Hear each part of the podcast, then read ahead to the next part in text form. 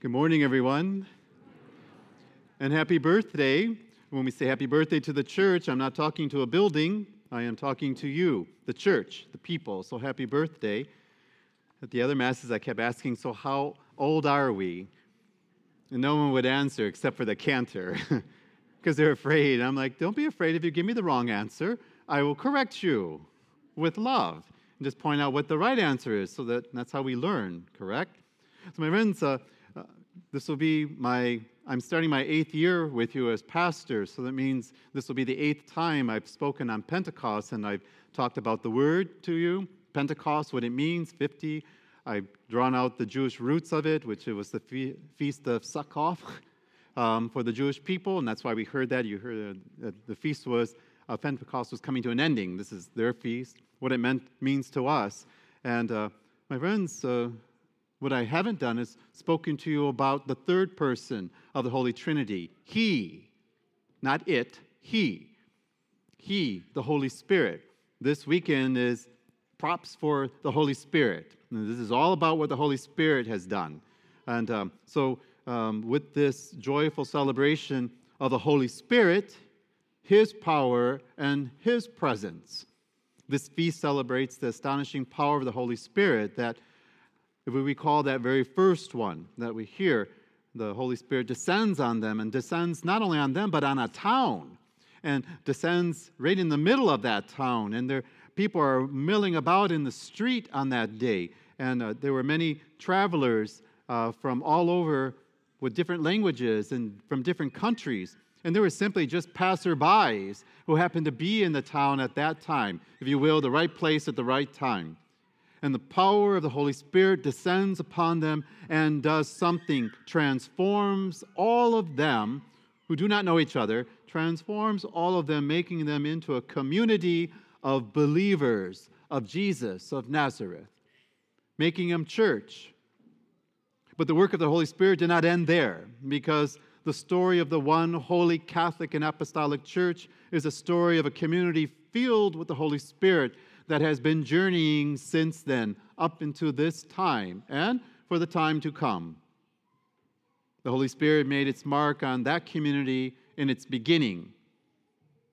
As we were told, there had been a sudden noise like a strong and driving wind at Pentecost, followed by tongues of fire resting on each of the apostles. These images represent an effort to describe the overwhelming power of He who is the Holy Spirit. That same Holy Spirit descended upon Mary at the Annunciation and upon Jesus at his baptism. And that same Holy Spirit guided Jesus into the desert where he would battle with Satan. My friends, but going even back further, the Holy Spirit was there from the beginning. We are told in Genesis, the Spirit of God, the Holy Spirit uh, hovered over the face of the world and created all that is. Holy Spirit's been busy and still is very busy. The Holy Spirit represents the power and the very presence, as we're told in the reading, of Jesus to the community of believers in the individual lives of each of our members, and in fact, for all of creation. Jesus told Nicodemus uh, that he referred to the Holy Spirit uh, as wind, and he said, no one knows where it comes from or where it goes. And it goes where it wishes. And in other words, Jesus is saying, you know, the Holy Spirit is unpredictable, and neither of us, none of us, can contain it. We can't control it, we can't order it around. The Holy Spirit does what it wants. And I thought, I want to be like that. Do what I want, when I want, go where I want, come where I want.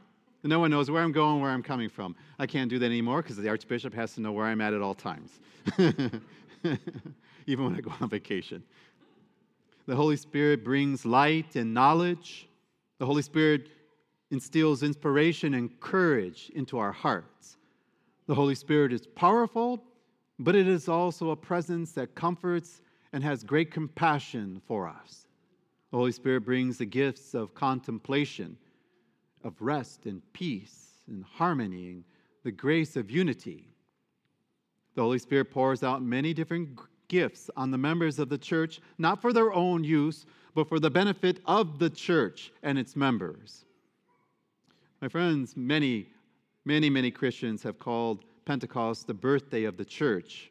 However, uh, in truth, Pentecost is best understood as Jesus' resurrection taking place symbolically once again through the birthing of a new community known as Christians, a group of believers, and the Holy Spirit breathes life into this group and continues to maintain this group to the glory of the Father. The Holy Spirit does it for the Father.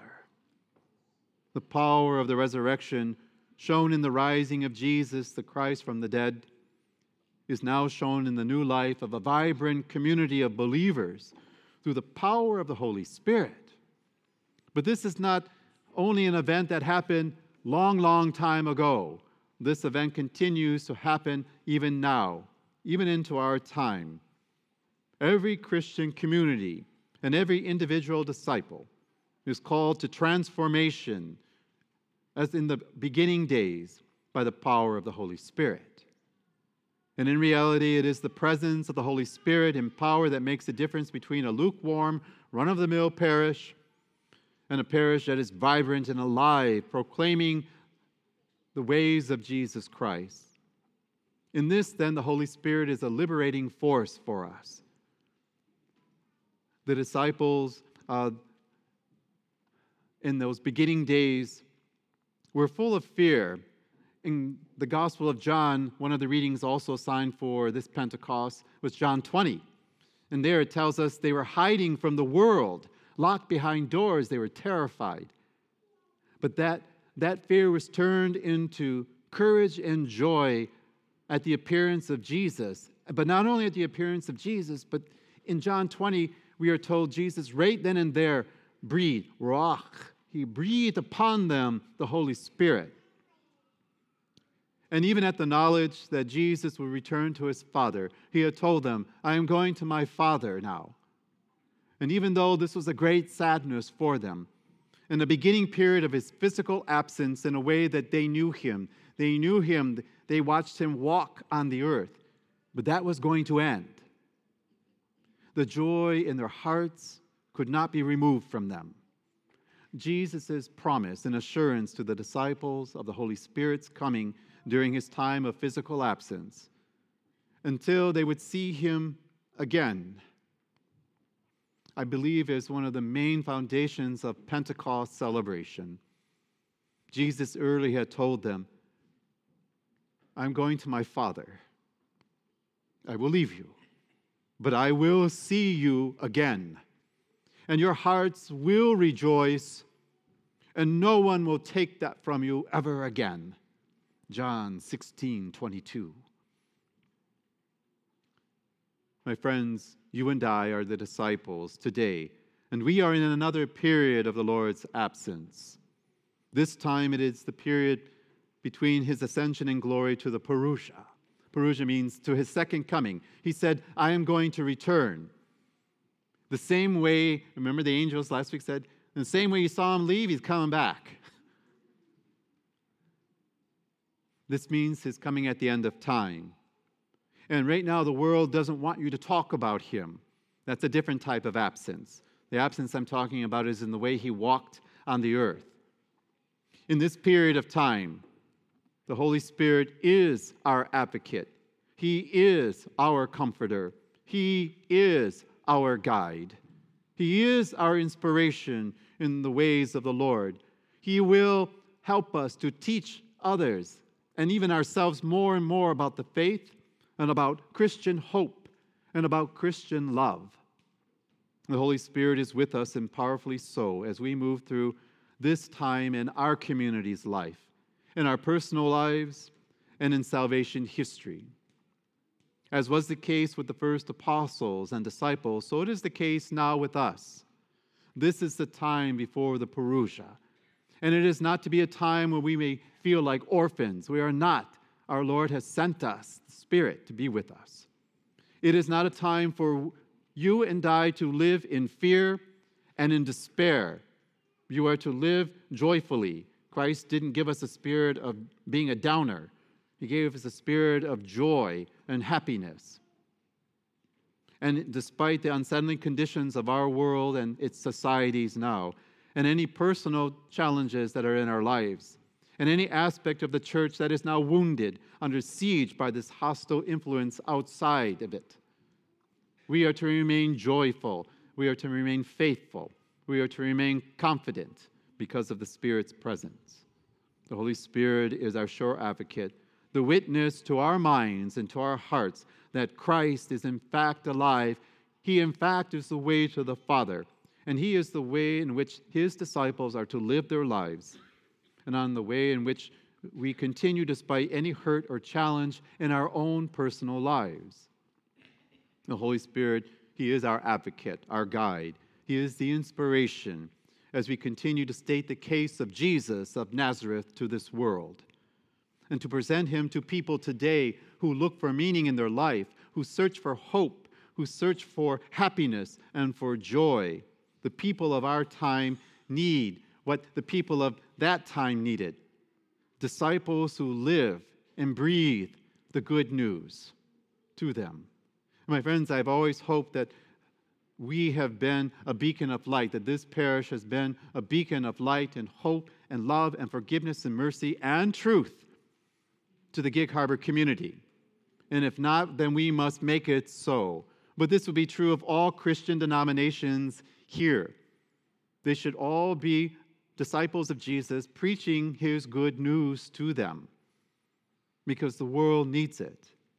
The Holy Spirit, our comforter and our helper, he helps us in coping with the trying moments of our own times and in consoling us in our times of illness and tragedy and loss.